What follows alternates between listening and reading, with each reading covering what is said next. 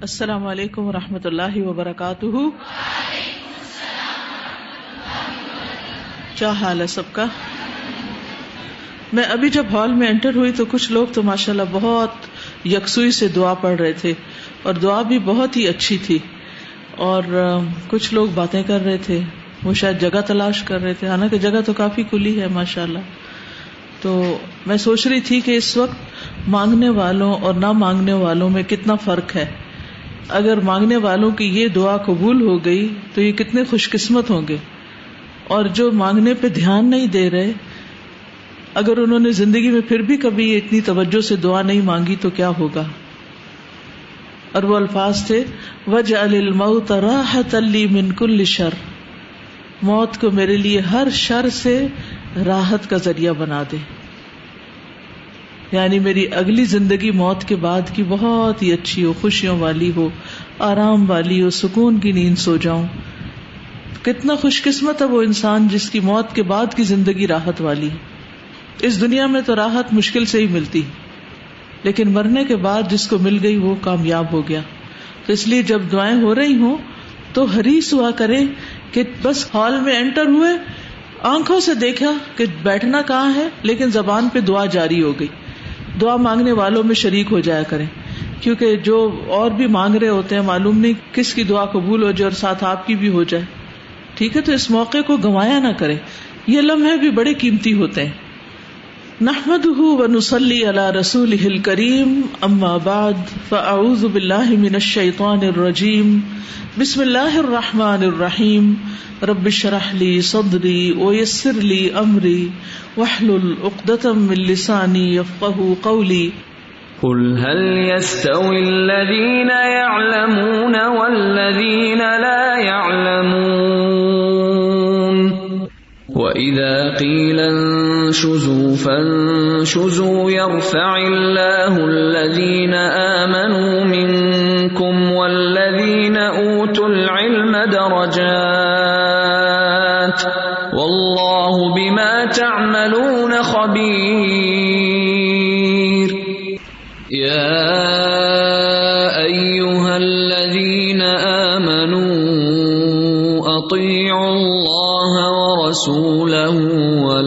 تولوا عنه وأنتم تسمعون.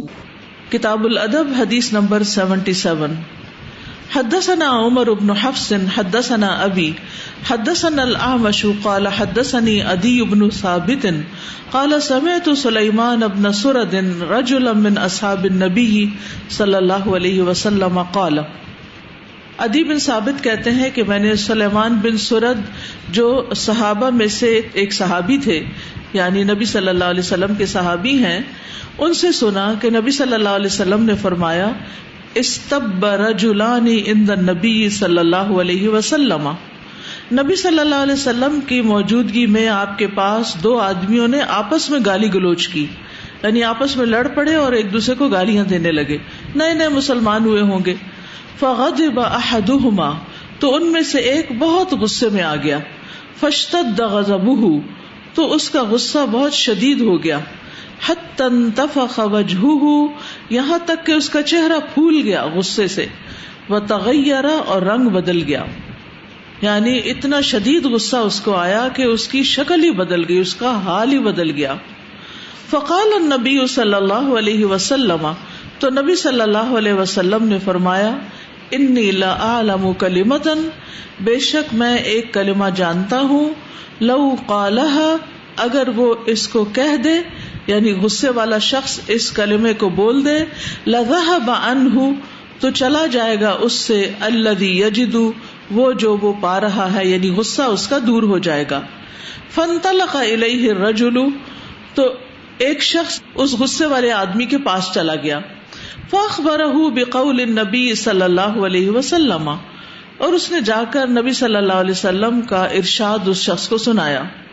وقال، اور کہا، آپ کا ارشاد کیا تھا؟ تعوذ باللہ من الشیطانی شیطان سے بچنے کے لیے اللہ کی پناہ مانگ لو۔ فقال، اترا بی باسن وہ کہنے لگا، کیا تمہیں میرے اندر کوئی بیماری نظر آتی ہے؟ امجنون انا؟ کیا میں کوئی پاگل ہوں؟ ادھب جاؤ پرے پرے ہٹو، مجھے مت سناؤ، مجھے مت سمجھاؤ۔ تو اس سے آپ اندازہ لگائیں کہ جب انسان غصے میں ہوتا ہے تو شیطان اس پہ کس طرح پنجے گاڑ دیتا ہے کہ اس کی عقل معاف ہو جاتی ہے۔ اور انسان کو اس وقت یہ بھی بھول جاتا ہے کہ وہ کس کا کلام ٹھکرا رہا ہے۔ اور اپنے ہی فائدے کی چیز کو بھی ٹھکرا رہا ہے۔ بہت دفعہ غصے کی حالت میں انسان اپنا نقصان کر بیٹھتا ہے اور فائدے کی چیز کا بھی انکار کر بیٹھتا ہے۔ تو اس لیے اگر خود کو غصہ آئے اللہ انی اعوذ بک من الشیطان الرجیم پڑھ لیں اور دوسرے کو بھی یاد دہانی کرا دیں، لیکن عام طور پر غصے والے سنتے نہیں۔ اور اپنے غصے کو یاد کر کر کے بھی یہ دعا مانگا کرے کہ اللہ مجھے شیطان کی شر سے پوری نجات دے تاکہ میں اس غصے سے باہر نکل آؤں۔ بعض لوگوں کو تو غصے کی بیماری ہوتی ہے، جس کو بائی پولر کہتے ہیں کہ جب ان کو شدید غصہ آتا ہے تو وہ توڑ پھوڑ پہ اتر آتے ہیں، مار کٹائی پہ اتر آتے ہیں، دوسروں کو نقصان دیتے ہیں، بعض اوقات اپنے آپ کو نقصان دیتے ہیں۔ تو اب آپ دیکھیے کہ آپ جو بھی کر لیں اینڈ آف دا ڈے تو آپ کا اپنا ہی نقصان ہوتا ہے۔ تو اس لیے بہت ضروری ہوتا ہے کہ انسان غصے سے ہر حال میں بچے۔ اور نبی صلی اللہ علیہ وسلم کا یہ بتایا ہوا نسخہ جو ہے، یہ بہت ہی فائدہ مند ہے غصے سے بچنے کے لیے۔ اسی طرح ایک دوسری روایت میں اس واقعے کی مزید تفصیل بھی ملتی ہے۔ کہ معاذ بن جبل رضی اللہ عنہ بیان کرتے ہیں کہ دو آدمی رسول اللہ صلی اللہ علیہ وسلم کے سامنے ایک دوسرے کو گالیاں دینے لگے۔ ان میں سے ایک اس قدر غزب ناک ہو گیا کہ میں نے خیال کیا کہ انتہائی غصے کی وجہ سے اس کی ناک پھٹ جائے گی۔ رسول اللہ صلی اللہ علیہ وسلم نے فرمایا، بلا شبہ، مجھے ایک کلمہ معلوم ہے، اگر یہ کہہ لے تو اس کا غصہ ختم ہو جائے گا۔ معاذ رضی اللہ عنہ نے کہا، اے اللہ کے رسول، وہ کون سا کلمہ ہے؟ آپ نے فرمایا، وہ کہے اللہ انی اعوذ بک من الشیطان الرجیم. اے اللہ، میں شیطان مردود کے شر سے تیری پناہ چاہتا ہوں۔ چنانچہ معاذ بن جبل اس شخص کے پاس گئے اور کہنے لگے، یہ کلمہ پڑھ لو. مگر اس نے انکار کر دیا، بلکہ لڑنے میں اور غصے میں اور زیادہ بڑھ گیا۔ تو بہرحال گالی گلوچ سے بات شروع ہوئی اور شدید غصے کی وجہ سے صرف گالی گلوچ نہیں اور بھی برے حرکتیں اسے سرزد ہونے لگی۔ حد اعتدال سے وہ شخص نکل گیا اور نصیحت کرنے والے کو بھی برا بھلا کہنے لگا اور اس کو اپنا علاج بھی بھول گیا۔ یعنی خلاصہ یہ ہے کہ غصہ انسان کا دشمن ہے۔ انسان کی عقل کو کھا جاتا ہے اور غصے کی وجہ سے بعض اوقات انسان بڑے بڑے نقصان کر بیٹھتا ہے۔ تو اس لیے انسان کو ہوش آواس میں رہنا چاہیے اور غصے سے پناہ مانگنی چاہیے۔ یہ جو بات ہے کہ غصے میں خود تو یاد نہیں رہتا کہ آؤز باللہ پڑھنا ہے تو اکثر کبھی ہمیں روڈ پہ ایسے مناظر نظر آتے ہیں جہاں پر کوئی جھگڑ رہے ہوتے ہیں نا لوگ خاص طور پہ ایکسیڈنٹ کہیں ہو جائے یا کچھ ایسا ہو۔ تو عموماً میں گزرتے ہوئے نا ان پہ آؤز باللہ پڑھ کے دم کرتے ہوئے گزرتی ہوں کہ یہ جو بھی جھگڑا چل رہا ہے پتا تو نہیں ہے کیا؟ لیکن کہیں پہ بھی ایسا سائن ہو۔ تو ایسے میں دوسروں کے اوپر بھی پڑھ کے دم کر دینا چاہیے تاکہ اگر کوئی شیطان نہ چلا جائے۔ پھر یہ جو بات آ رہی ہے کہ جیسے غصہ عقل کو کھا جاتا ہے یا معاف کرتا ہے، پیرالائز کر دیتا ہے ایک طرح سے عقل کو۔ بالکل اسی طرح تحمل ایک عقل کو نئی جلا دیتا ہے۔ کیونکہ اس وقت میں اگر آپ تھوڑا سا تحمل کا مظاہرہ کریں یا کول رہیں تو وہ ایک چیلنجنگ ٹائم ہوتا ہے۔ اس وقت جو ایک نئی اسٹریٹجی سمجھ میں آتی ہے نا کہ اس مسئلے کو حل کیسے کیا جائے۔ وہ عام حالات میں نہیں نظر آتی۔ تو اس سے عقل بڑھتی بھی ہے تحمل اور غصے کو پی جانے سے۔ کیونکہ وہ قوت میں اضافہ ہو جاتا ہے نا انسان کی۔ استاد میں یہ سوچ رہی تھی کہ جب غصے کے وقت ہم پانی پیتے ہیں موسٹلی مطلب پانی پی لیتے ہیں نا ہم تو غصہ پی لیتے ہیں۔ ویسے یعنی ایک آگ ہوتی ہے جو بھج جاتی ہے۔ اس میں وہ آئٹ بھی مجھے یاد آ رہی تھی بلکہ زمین الغیث کہ غصہ پی جاتے ہیں۔ تو غصہ پینا ہی پڑتا ہے۔ بالکل۔ استاذہ جی ایک ریسرچ کے مطابق غصے میں انسان کے ایموشنز بالکل پیک پر چلے جاتے ہیں اور یہ peak seven to thirteen minutes سب کی ڈفرینٹ ہوتی ہے، تو وہ اس دوران اگر خاموشی سے مطلب اپنے آپ کو کسی منفی رد عمل سے روک لیں، تو پھر غصہ تھوڑا سا ٹھنڈا ہوگا، پھر انسان سوچ سمجھ کے کچھ کرے گا۔ اور اس حدیث سے ایک اور پتہ لگتا ہے کہ نصیحت کی ٹائمنگ بھی تھوڑی سی دیکھنی چاہیے۔ اس پر کبھی دھیان کرنا چاہیے کہ اگر کوئی بہت غصے میں ہے، تو اس وقت نصیحت کرنے بجائے دوسرے ٹائم اگر کر لی جائے تو وہ زیادہ سنیں گے۔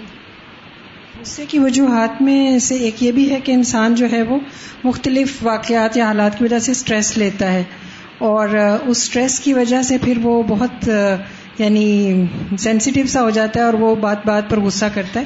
اسی طرح یہ کہ ایک تکبر بھی ہوتا ہے انسان کے اندر کہ جس میں وہ، جس کے سامنے مرضی اپنا غصہ نکال لیتا ہے یعنی یعنی جب اس کو سمجھتا کہ میری شان کے خلاف کسی نے جی بات کر دی۔ بات کر دی۔ اور پھر اس میں یہ ہے کہ ولافین الناس والی بات جو ہے نا کہ وہ دوسروں کو معاف کر دینے کی جو صلاحیت اور صفت ہے وہ ضرور انسان کو اپنے اندر پیدا کرنی چاہیے۔ اسی سے غصہ کنٹرول ہوگا۔ جس طرح یہاں پہ بات ہوئی کہ غصے میں انسان کا اس طرح کے اذکار کرنا یا دعا پڑھنا عزب اللہ پڑھنا مشکل ہوتا ہے۔ تو اس کے لیے یہ بھی ایک ٹپ ہے کہ آپ صبح شام کی دعاؤں میں جو ہے، پہلے سے ہی اپنے لیے دعائیں مانگا کریں شیطان سے بچنے کے لیے۔ جیسے اعوذ باللہ السمیع العلیم من الشیطان الرجیم۔ صبح و شام کی پابندی کی جائے اذکار کی۔ تو اس سے بھی پھر ہو سکتا صبح شام کے اسکار میں آتا نا، اللہ فاتر السماوات والارض، عالم الغیب و شہادتی اور پھر آگے جا کے آتا ہے، شر الشیطان و شر کی کہ شیطان کے جالوں سے بھی مجھے بچا۔ تو یہ جال ہی ایک ہوتا ہے نا، غصے میں پسا لیتا ہے۔ السلام علیکم۔ شروع میں مجھے بہت زیادہ غصہ آتا تھا۔ اتنا غصہ آتا تھا کہ میں غصے کی وجہ سے مشہور تھی۔ تو جب میں نے قرآن پڑھا تو آہستہ آہستہ غصہ جو ہے وہ کم ہونے لگ گیا۔ الحمد للہ بہت میرا غصہ جو ہے وہ ختم تقریباً ہو گیا۔ آتا ہے مجھے۔ اب کئی دفعہ ایسے ہوتا ہے کہ یعنی کوئی ایسی بات ہوتی ہے جب تو میں غصہ پینے کی کوشش کرتی ہوں۔ کبھی کوئی ایسا موقع آ جائے کہ غصے میں میں ریئیکٹ کر جاؤں تو میں فوراً سے سوچتی ہوں کہ کیا وجہ ہوئی کہ میں نے غصے پہ اس طرح ریئیکٹ کیا؟ تو مجھے خیال آتا ہے کہ اچھا آج صبح شام کی دعاؤں میں تھوڑی کوتاہی ہو گئی۔ اور جب بھی کبھی اس طرح سے کوتاہی ہو تو میں دیکھتی ہوں کہ کوئی بھی اس طرح کا موقع آئے تو غصہ جو ہے مطلب اس طرح کنٹرول ہی نہیں ہو پاتا۔ وہ پروٹیکشن کی شیلڈ جو ہے وہ ہٹ جاتی ہے نا۔ سازا یہ سر لوگ اس کو نا فخر کا باعث بھی سمجھنے لگتے ہیں کہ مجھے تو اتنا غصہ آتا ہے میں تو کچھ بھی کر دیتی ہوں۔ تو یہ کوئی فخر کی صفت تو نہیں ہے کہ آپ اتنے فخر سے یعنی شیطان آپ کو کنٹرول کر لے یہ کوئی فخر کی بات بالکل یہ فخر کی اور صحابہ کرام کے بارے میں آتا ہے کہ وہ ادامہ غدب ہم یا فرون کہ غصہ آتا تھا لیکن وہ درگزر کر دیتے تھے معاف کر دیتے تھے۔ حدثنا مسدد حدثنا بشر بن المفضل ان حمید قال قال انس حدثني عبادة بن الصامت قال، خرج رسول الله صلى الله عليه وسلم ليخبر الناس بليلة القدر، فتلاها رجلان من المسلمين. عبادہ بن سامت رضی اللہ عنہ کہتے ہیں کہ نبی صلی اللہ علیہ وسلم نکلے کہ لوگوں کو للت القدر کے بارے میں خبر دیں، بشارت دیں۔ فتلاح رجولانی تو دو لوگ آپس میں لڑنے لگے، من المسلمین، مسلمانوں میں سے۔ یعنی آپ کے حجرے کے باہر دو لوگ اس وقت آپس میں کسی بات پہ لڑ پڑے۔ قال النبی صلی اللہ علیہ وسلم خرج تلی اخبر آپ نے فرمایا کہ میں تمہیں للت القدر کے بارے میں بتانے کے لیے نکلا تھا۔ فتح فلان ان و فلان ان تو فلاں اور فلاں آپس میں لڑنے لگے۔ وہ ان رف اور وہ میرے علم سے اٹھا لی گئی ہے۔ وہ اصا یقون خیر القم اور ممکن ہے تمہارے لیے یہی اچھا ہو۔ فل تمسو ہا فتاسیاتی و سابیاتی و الخامستی اب تم اسے انتیس، ستائیس اور پچیس رمضان کی راتوں میں تلاش کرو۔ تو یہاں لڑائی جھگڑے کا ایک اور نقصان بھی بتایا گیا ہے۔ اور کہا جاتا ہے کہ یہ جھگڑا جو تھا، یہ کاب بن مالک اور عبداللہ بن ابی حضرت کے درمیان تھا، قرض کے معاملے میں، قرض کے لین دین میں جھگڑا تھا۔ اور آپس میں تھوڑی سی آوازیں بلند ہو گئی تھی تو اس جھگڑے کی نحوست سے شب قدر کی تعین کو اٹھا لیا گیا۔ یعنی شب قدر کو نہیں اٹھایا گیا، شب قدر کی تعین۔ تعین کا کیا مطلب ہے؟ کہ کون سی فکس ڈیٹ ہے۔ تو اس سے بہرحال یہ بات تو سمجھ میں آتی ہے کہ لڑائی، جھگڑا اتنی بری چیز ہے کہ جس سے گھروں میں سے برکتیں اٹھ جاتی ہیں۔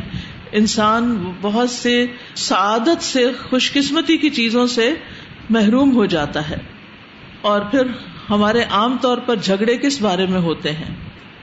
دینی مسائل میں۔ یعنی دین پڑھنے والے جو ہیں، وہ اتنی تمیز، تہذیب تو سیکھ جاتے ہیں کہ دنیا کے معاملے میں نہیں لڑنا، یا چھوٹی چھوٹی باتوں میں نہیں جھگڑنا۔ لیکن دینی مسائل کے بارے میں آ کر ان کی بس ہو جاتی۔ یہ ان کا ویک ایریا ہو جاتا ہے۔ اور پھر ایک خاص مذہب کا پیروکار ہونے کے باوجود دوسرے مذہب والوں کو برداشت نہ کرنا، ایک خاص اوپین کو فالو کرنے کی وجہ سے کسی اس سے مختلف اوپین کو برداشت نہ کر پانا۔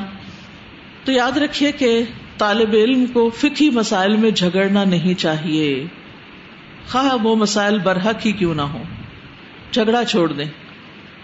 امام مالک سے روایت کیا جاتا ہے، وہ کہتے ہیں، جو شاز مسائل کی ٹو لگاتا ہے، وہ علم کی روشنی سے محروم کر دیا جاتا ہے۔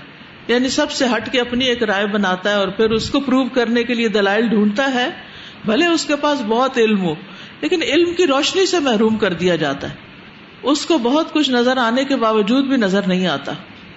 عمر بن عبد العزیز کہتے ہیں کہ اللہ جس کو علم سے محروم کرنے کا ارادہ کر لیتا ہے، اس کو شاز مسائل میں مشغول کر دیتا ہے۔ شاز کیا ہوتا ہے؟ صحیح حدیث کی تعریف پڑی ہے؟ اس کی شرائط میں سے ایک شرط کیا ہے؟ کہ اس میں شزوز نہ ہو اور اللہ نہ ہو، ٹھیک ہے؟ اور عمر رضی اللہ عنہ کہتے ہیں کہ میں ہر مسلمان پر پابندی لگاتا ہوں کہ وہ کوئی ایسی حدیث بیان کرے جس پر امت کا عمل نہیں یعنی جو منسوخ ہو چکی ہیں۔ ہارون الرشید نے جب متا امام مالک کو کعبہ میں لٹکانے اور تمام مسلمانوں کو اسی کتاب پر جمع کرنے کا ارادہ کیا کہ آفیشلی سب لوگ مالک کی فکر کو فالو کریں، تو امام مالک نے کہا کہ ایسا نہ کریں۔ کیونکہ رسول اللہ صلی اللہ علیہ وسلم کے اصحاب مختلف شہروں میں بکھر گئے تھے۔ انہوں نے رسول اللہ صلی اللہ علیہ وسلم کی حدیث نقل کی اور ہر شخص نے اس حدیث کو لے لیا جو اس تک پہنچی تو آپ لوگوں کے لیے اس کو تبدیل نہ کریں یعنی متا میں تو ساری حدیثیں جمع نہیں ہے اس کے علاوہ بھی احادیث ہے تو اگر لوگوں کو صرف معطا کا پابند کر دیا گیا تو انہیں بہت سی احادیث کو چھوڑنا پڑ جائے گا تو آپ ایسا نہ کریں اسکندری کے طلبا ان کے پاس بیٹھے ہوئے تھے آپس میں جھگڑنے لگے تو انہوں نے کہا، تمہارے دلوں پہ میل چڑھ چکی ہے۔ خالد بن حماد کے پاس جاؤ اس کے پاس اپنے دلوں کو چمکاؤ اور ان کے پاس ترغیب دینے والے اعمال اور نفلی عبادات سیکھو، کیونکہ یہ چیزیں دلوں کو نرم کر دیتی ہیں اور محبت عطا کرتی ہیں اور کینے کو دور کر دیتی ہیں۔ بعض اوقات انسان پورا پورا قرآن بھی حفظ کیا ہوتا ہے کہ حدیث کی کتابیں حفظ کی ہوتی ہیں، اس کو مسائل بہت یاد ہوتے ہیں، تاریخ کے واقعات بہت یاد ہوتے ہیں، لیکن دل اس کا سخت ہوتا ہے۔ اخلاق اس کا بدترین ہوتا ہے۔ تو اس کی وجہ کیا ہے کہ علم کی روشنی اس کو نصیب نہیں ہوتی۔ تو نبی صلی اللہ علیہ وسلم نے لوگوں کو صرف کتاب نہیں سکھائی، صرف حکمت نہیں سکھائی، بلکہ اس کے ساتھ ساتھ ان کا تزکیہ بھی کیا۔ تو دلوں کی صفائی بہت ضروری ہے۔ علم وہی فائدہ مند ہے، نفع مند علم ہے، جس سے دل نرم ہو، جس سے دلوں میں دوسروں کے لیے احترام ہو، دوسروں کے لیے گنجائش ہو، دل میں بخل نہ ہو، دل میں وسط ہو، دوسروں کے لیے محبت ہو، اور دوسروں کی بات سمجھنے کا یارہ ہو۔ اور پھر یہ ہے کہ مناظرہ اور جھگڑا اور مباحثہ ان چیزوں کے اپنے نقصانات بھی ہیں۔ علماء کہتے ہیں کہ علم میں مناظرہ کرنا خواہ وہ حق مسئلے میں ہی ہو یہ انسان کو اپنی شخصیت کی برتری اور اپنے نفس کے حصے پر ہرس کرنے کی طرف لے جاتا ہے اور ہر کوئی اپنے لیے فتح حاصل کرنا چاہتا ہے۔ پھر اس سے تفرقہ بازی اور کینا پیدا ہوتا ہے۔ جیسے مختلف ڈبیٹس ہوتی ہیں تو ڈبیٹ میں اصل مقصد حق بیان کرنا نہیں ہوتا۔ بعض اوقات کیا ہوتا ہے کہ میں جیت جاؤں، میرے دلائل جو ہے وہ زیادہ کبھی ہو جائیں یعنی نیت خراب ہو جاتی ہے۔ لیکن اگر سوال فتوا لینے کے لیے ہو تو اس میں کوئی حرج نہیں۔ لیکن اگر سوال مناظرہ اور جھگڑا کرنے اور اپنی برتری ثابت کرنے کے لیے ہو، تو یہی وہ شخص ہے جو مسلمانوں کے درمیان تفرقہ ڈالنا چاہتا ہے۔ تو آج یہ مسلمانوں کے اندر جو فرقہ بازی ہے، یہ کس وجہ سے؟ اسی وجہ سے ہے کہ دین میں اختلافات اور دین میں جھگڑے اور دین کی وجہ سے ایک دوسرے کو حقیر سمجھنا، اپنے آپ کو حق پر سمجھنا اور دوسرے کو گمراہ قرار دینا، یہ چیز دین کی روح کے خلاف ہے اور اسلامی ادب اور اخلاق کے بھی منافی۔ استاذہ عوام اس میں بہت دلچسپی لیتے ہیں۔ اس لیے شاید علماء بھی اس چیز پہ زیادہ وہ کرتے ہیں۔ کیونکہ میں نے دیکھا ہے کہ جیسے موبائل سب کے پاس ہوتے ہیں اور اس میں بہت اچھے اچھے لیکچرز بھی سنے جا سکتے ہیں لیکن مناظرات ہی سنے جاتے ہیں۔ اس کا کوئی فائدہ نہیں کیونکہ وہ ایک انٹرٹینمنٹ بھی بن جاتی بالکل آپ الجھے ہوئے دماغ کے ساتھ جیسے دنگل کرتے ہیں۔ نا باکسنگ کر رہے ہوتے ہیں اسی طرح پھر یہ ذہنی دنگل ہو جاتا ہے۔ استاذہ جی آرگیومنٹس چاہے دینی ہوں یا دنیاوی ہوں، جیسے علمی ہوں یا گھریلو ہوں جوائنٹ فیملی سسٹم میں اکثر ہوتے ہیں، تو اس کا ہمیشہ نقصان ہی ہوتا ہے۔ یا تو کچھ بھول جاتے ہیں یا وقت ضائع ہوتا ہے۔ اس میں بھی جیسے حدیث میں ہم دیکھتے ہیں کہ خیر سے محرومی ہوئی۔ میری ایک کلیگ نے ایک بات شیئر کی تھی، وہ کہتی ہیں کہ میرے سسر کہتے ہیں کہ جھگڑے سے روزی اٹھ جاتی ہے۔ And I also experience that کہ جب گھر میں آرگیومنٹس ہوتے ہیں نا، تو رسک میں برکت نہیں رہتی۔ اس کے مواقع بار بار آتے ہیں یعنی کہ جھگڑے کا موقع تو ڈیلی آتا ہے سامنے۔ Then we should walk out اور بی سائلنٹ اور اگر آپ کسی کو امر بل معروف اور نئی نیل منکر کرنی ہے تو کر کے اپنا موقع بیان کر کے وہاں سے ہٹ جائیں۔ لمبا نہ کرے یعنی جھگڑا تو شروع ہو سکتا ہے، اختلاف ہو سکتا ہے آرگیومنٹ تھوڑی دیر کے لیے ہو سکتی ہے، لیکن اس کو لمبا نہ ہونے دیں۔ استاذہ ایک تو یہ کہ میں اکثر عبداللہ کو نا یہ والی حدیث ضرور سناتی ہوں۔ جب وہ غصہ کرنے لگتا ہے نا تو میں اسے ضرور کہتی ہوں کہ اب آپ سے کوئی نعمت جو ہے نا ہو سکتا ہے کہ اس میں کوئی زوال آئے یا وہ چھین جائے ہم سے۔ کیونکہ یہ سنا کے نا تو یہ اس کے ذہن میں کافی پختہ ہوگی کہ غصہ نہیں کرنا اور جھگڑا اس کو اوائڈ دیکھیں نا لڑائی جھگڑے سے کتنی بڑی جو ایک خیر تھی کیونکہ بہت سارے لوگ ہر رات نہیں جاگ سکتے۔ تو اس طرح سب کو ہی وہ خیر مل جاتی لیکن یہ کہ اس میں بھی خیر تھی جیسے نبی صلی اللہ علیہ وسلم نے فرمایا اور یہی بات دوسری سزا کہنی تھی کہ اتنی بڑا نقصان ہو جانے کے باوجود بھی نبی صلی اللہ علیہ وسلم کتنے پازیٹیو ہیں کہ انہوں نے فوراً کہا کہ اس میں بھی خیر ہوگی اور اب تم تھری ڈیز پہ کر لو۔ بالکل۔ یعنی اینڈ اچھا ہونا چاہیے۔ آرگیومنٹ ہو بھی جائے تو اختتام اچھا ہونا چاہیے۔ ایک دوسرے کے بارے میں پازیٹیو فیلنگ لے کے ہٹنا چاہیے۔ اسی طرح سے اسلاف کہتے ہیں کہ قرآن اور حدیث کو مناظرے کے لیے استعمال کرنا اس کی بے ادبی ہے یعنی کہ اس کو استعمال کر کر کے دلائل دیے جائیں۔ اور اسی طرح اگر ہم دیکھتے ہیں تو آج کل میڈیا پہ یہ جو ہر وقت ایک ٹاک شوز کے نام پر جھگڑا کھڑا ہوتا ہے، اور اس پہ صرف ریٹنگ لینے کے لیے کیا جا رہا ہوتا ہے جھگڑے میں، تو یہ بھی ایک ایسی چیز ہے جو ملک سے، قوم سے وہ خیر و برکت لے جاتی ہے۔ بڑوں کا ادب احترام ختم ہو جاتا ہے۔ ہر شخص کی جو ایک انٹیگریٹی ہے، اس پہ شک کیا جانے لگتا ہے۔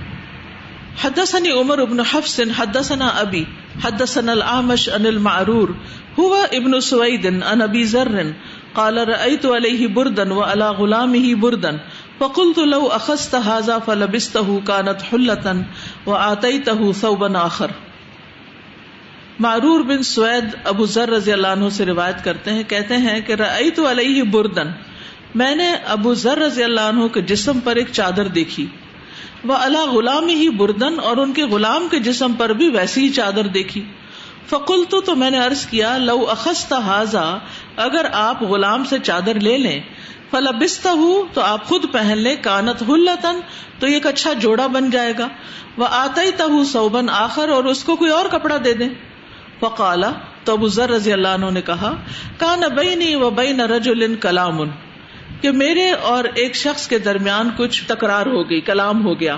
وکانت ام آجمیتن، اور ان کی ماں جو تھی وہ اجمی تھی۔ نان عرب فنل تو منہا، تو میں نے اس کے بارے میں ان کو تانا دیا۔ فضا کرانی نبی صلی اللہ علیہ وسلم۔ تو انہوں نے مجھے نبی صلی اللہ علیہ وسلم کے پاس جا کے یاد کیا یعنی میرا ذکر کیا کہ میں نے اس طرح کی بات کی۔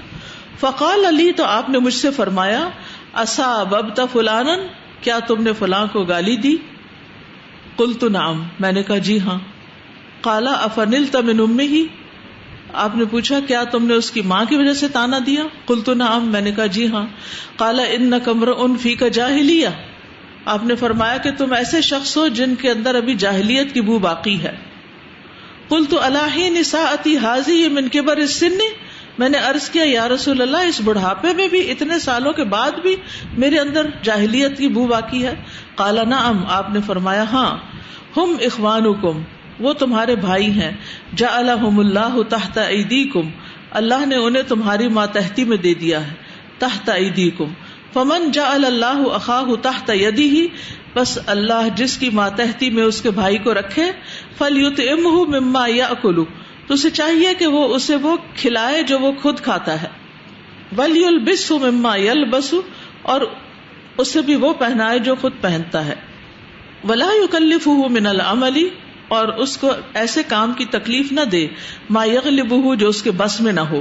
فن کلف ہو ما یغلب پھر اگر وہ اس کو تکلیف دیتا ہے، اس کی جو اس پہ غالب آ جائے فل یو ان علیہ تو چاہیے کہ اس کی اس میں مدد کرے۔ یعنی اگر اس کا کام زیادہ بڑھ جائے تو پھر اس کو مدد بھی فراہم کرے۔ تو اس حدیث سے بہت سی باتیں سیکھنے کو پتہ چلتی ہیں۔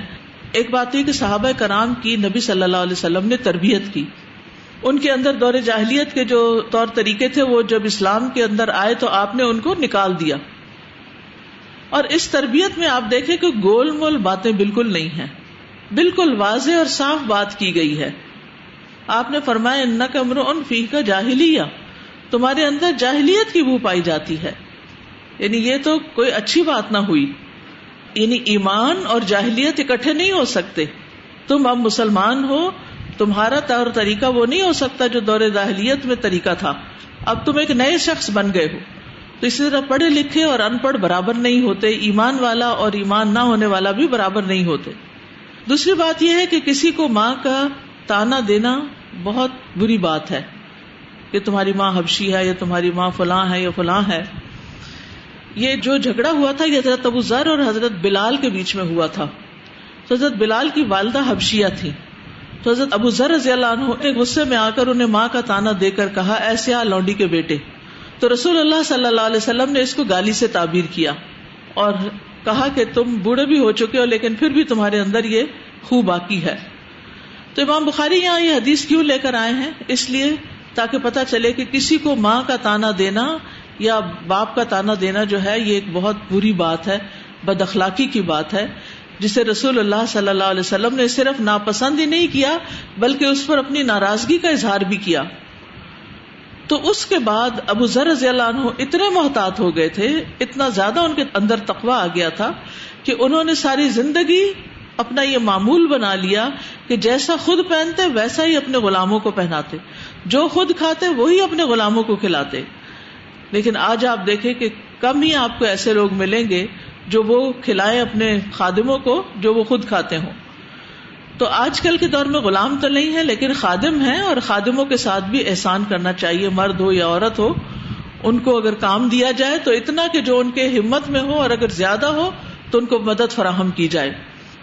اور پھر اس میں یہ بھی ہے کہ نبی صلی اللہ علیہ وسلم سے حضرت ابو ذر نے جتنے بھی سوال کیا آپ نے سچ سچ ان کو بتا دیا کہ ان کے اندر کیا خامی ہے۔ اگر ہم سے کوئی پوچھ بھی لے کہ اچھا مجھے میری کوئی غلطی بتاؤ تو ہمیں ڈر لگتا ہے کہ اگر ہم نے بتا دی تو پھر تو شامتی آ جائے گی۔ اصل میں پوچھنے والے بھی تو اتنے سچے نہیں ہوتے۔ وہ بھی بازو کا صرف دوسرے کو ٹیسٹ کر رہے ہوتے ہیں کہ میرے لیے اس کے دل میں کیا قدر ہے، یہ کیا مجھے سمجھتا ہے۔ تو بہرحال حکمت سے کام لینا چاہیے، لیکن اصل بات یہ ہے، جو یہاں بتائی گئی ہے، وہ یہ کہ مومن تانا دینے والا اور ایپ جوئی کرنے والا اور زبان کو غلط طریقے سے استعمال کرنے والا نہیں ہوتا۔ سر میری عادت ہے کہ میں جہاں بھی جاتی ہوں تو میری کوشش یہ ہوتی ہے کہ کچھ لوگوں کو تو ضرور دین کی طرف آنے کی دعوت دوں۔ تو جب میں ان کو ادارے کا تعارف کرواتی ہوں، یہاں کی بات بتاتی ہوں، تو پہلی بار وہ یہ پوچھتے ہیں، فرقہ کون سا ہے؟ ان کا کس مسئلے سے تعلق ہے؟ جب میں کہتی ہوں ایسا کچھ بھی نہیں ہے بلکہ ہمیں بھی ایسی کوئی بات کرنے کی پرمیشن بھی نہیں ہے اور وہاں ایسی بات ہوتی ہے۔ اتنی حیرت ان کے چہروں پہ نظر آتی ہے اس کے بعد بھی وہ کھل کے سوال پوچھنا شروع ہوتے ہیں وہاں کیا پڑھایا جاتا ہے کیا ہوتا ہے؟ پھر اس کے بعد کہتے ہیں ہاں اب یہ زیادہ چیز صحیح ہے۔ تو دین سے دور کرنے میں یہ بھی بہت بڑا وہ ہو گیا کہ یہ فرقہ بازی اور اختلافات بہت زیادہ ہوئے۔ بالکل۔ السلام علیکم۔ میں اپنا ایک ایکسپیرینس شیئر کرنا چاہ رہی ہوں کہ میں ایک آرگنائزیشن کے ساتھ منسلک تھی تو انہوں نے ایک کلچر ڈیولپ کیا اپنی آرگنائزیشن میں کہ فیڈ بیک سیشنس کو فریکوینٹ کیا۔ اور اس کا نام رکھا گنز اینڈ روزز تو روزز ہے پازیٹیو فیڈ بیک اور گنز ہے نیگیٹو فیڈ بیک اور اس کا اصل مقصد یہ تھا کہ اس بندے کو بالکل سامنے لا کے بولتے تھے کہ سارے اس کو یہ کہیں اس کی خامیاں اور اس کی خوبیاں اس کو بتائیں کہ تاکہ وہ اپنے آپ کو امپروو کر سکے۔ اور باقاعدہ یہ کلچر ڈیولپ کیا کہ لوگ نیگیٹو فیڈ بیک کو مانے گنز کو اپریشیٹ کرتے تھے کہ ہمیں پتہ چلے تو ہم اپنی امپروومنٹ کر سکیں۔ اور اس سے ایک سب سے اچھی چیز یہ ہوئی کہ غیبت کا بالکل ہی خاتمہ ہو گیا۔ کیونکہ اگر آپ کوئی چیز نوٹ کرتے ہیں تو ظاہر آپ نے کسی کو تو بتانا ہے۔ ہمارا کلچر ایسا ہے کہ کسی کے منہ پہ ہم اس کی برائی نہیں کر سکتے تو ہم کسی کی پیٹ پیچھے کرتے پیچھے خوب کرتے تو غیبت بنتی ہے پھر۔ بالکل شابش۔ بہت ہی اچھی ٹپ آپ نے دی۔ تو اگر ہم ایسا کوئی فیڈ بیک کا سسٹم رکھیں تو آپ اسے ایکسپٹ بھی کریں گے خاص طور پر اسٹاف کے لیے کہ ان کے اسٹوڈینٹس اور ان کے ماتحت اسٹاف ان کو کیا کہتے ہیں۔ کیونکہ بعض اوقات جب کوئی ہمیں فیڈ بیک دیتا ہے تو ہم اتنے ڈیفینسو ہو جاتے ہیں کہ دوسرے کو جھوٹا ثابت کر دیتے ہیں۔ اور بے شمار تعویلیں پیش کرتے ہیں۔ غلطی نہیں مانتے۔ نتیجہ کیا ہوتا ہے؟ اصلاح ہوتی ہی نہیں۔ وہی ڈھاک کے تین پات وہیں کے وہیں رہتے ہیں۔ زندگی میں کوئی بہتری نہیں آتی۔ تو جب تک انسان کے اندر یہ حوصلہ نہ ہو اور ٹھنڈے دل سے دوسرے کی بات سنے نہ اور توجہ نہ دے تو آگے نہیں بڑھ سکتے۔ غلطیاں ضرور بتانی چاہیے فیڈ بیک دینا چاہیے، لیکن حکمت کے ساتھ۔ آلویز میک دعا اپنے دل کو بہت زیادہ خیر خواہی سے بھریں اور پھر دعا کریں پہلے اور پھر آپ بتائیں۔ دوسرے کا تو اصل بھی ہوتا ہے۔ نبی کم صلی اللہ علیہ وسلم کا طریقہ بہت ساری حدیث میں ہم دیکھتے ہیں۔ کچھ ٹائم پہلے جو حدیث پڑی بخاری میں، وہ لوگ جو جمعے کے دن غسل کے بغیر آ گئے تھے اور پسینے کی اسمیل آ رہی تھی اور مٹی سے بالٹے ہوئے تھے، تو انہیں آپ صلی اللہ علیہ وسلم نے فرمایا، لو اختصل تم کاش کے تم غسل کر لیتے بہتر تھا کہ تم غسل ہاں، کر وہ بھی طریقہ ہے اور یہ بھی طریقہ ہے جو اس جی۔ حدیث میں آپ نے پڑھا ہے۔ جی بالکل۔ دونوں طریقے ہیں۔ یعنی حکمت یہی ہے کہ کس وقت کون سا طریقہ اختیار کرنا ہے۔ یعنی ایک بات ہے کہ خطبے میں جنرلی بات کرتے ہیں لیکن جب انڈیویجل کی بات کرنی دیکھیں نا ایک ہوتی ہے نصیحت جو اس وقت میں کر رہی ہوں سبھی کو اور ایک ہے جو صرف آپ کی ذات سے متعلق ہے کوئی شکایت پہنچی ہے تو اس کو کاش آپ ایسا نہ کرتے، وہ فلاں ایسا نہ کرتا، وہ ایسا نہ کرتا، تو آپ کو تو کوئی سمجھ ہی نہیں آئے گی کہ آپ کی بات ہو رہی ہے، کسی اور کی ہو رہی۔ تو آپ کیسے اصلاح کر سکیں گے؟ تو بعض اوقات ڈائریکٹ بات بھی کرنی پڑتی ہے اور بعض اوقات یہ ہے کہ نبی صلی اللہ علیہ وسلم عام طور پر اصلاح عمومی طور پہ کرتے تھے۔ لیکن کبھی کبھی جیسے اس معاملے میں، کیا ابھی بھی میرے اندر یہ خامی؟ ہاں ابھی بھی تمہارے اندر یہ ہے۔ ابھی بھی ہے۔ کتنا فرملی آپ نے ان کو بتایا کہ ہاں ہے ایسا۔ اور انہوں نے اس کے بعد کیسی اصلاح کی؟ آج ہماری مشکل یہ کہ ہم اصلاح کی طرف نہیں آتے۔ جتنا بھی سمجھانے کی کوشش کریں جو بات ہمارے ذہن میں ہوتی ہے اسی کو سچا ثابت کرتے ہیں اپریزل بھی اس کی اگزامپل ہے۔ جہاں ہمیں ہماری غلطیاں بتائی جاتی ہیں that is the point we can learn and improve بالکل۔ استاذ جی یہاں رسول اللہ صلی اللہ علیہ وسلم کے پاس جب ایک شکایت آئی تو انہوں نے پہلے اس کو ویریفائی کیا اور ان سے پوچھا کہ کیسے مطلب ان کی اسٹوری کا ورژن بھی سنا اور اس کے بعد اصلاح بالکل۔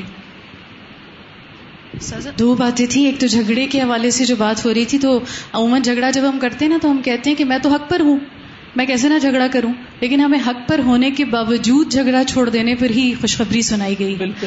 اور اس حدیث میں جیسے بات ہو رہی ہے تو نبی صلی اللہ علیہ وسلم نے جو یہ بات کی کہ ان کا امرون فیکل جہلیہ تو یعنی بہت ڈائریکٹ بات تھی۔ کسی کے منہ پر یہ بات کہہ دینا کہ تمہارے اندر جہلیت ہے، یا یہ کہ جیسے بعض دفعہ ہوتا ہے کہ تم نے یہ غلط کام کیا ہے، تم نے جھوٹ بولا ہے یا تم نے ایسے کیا ہے، تو عموماً ہم وہ بات کلیئر کرتے ہی نہیں ہیں اور بہت لگی لپٹی بات کرتے ہیں، اسی لیے اثر نہیں ہوتا۔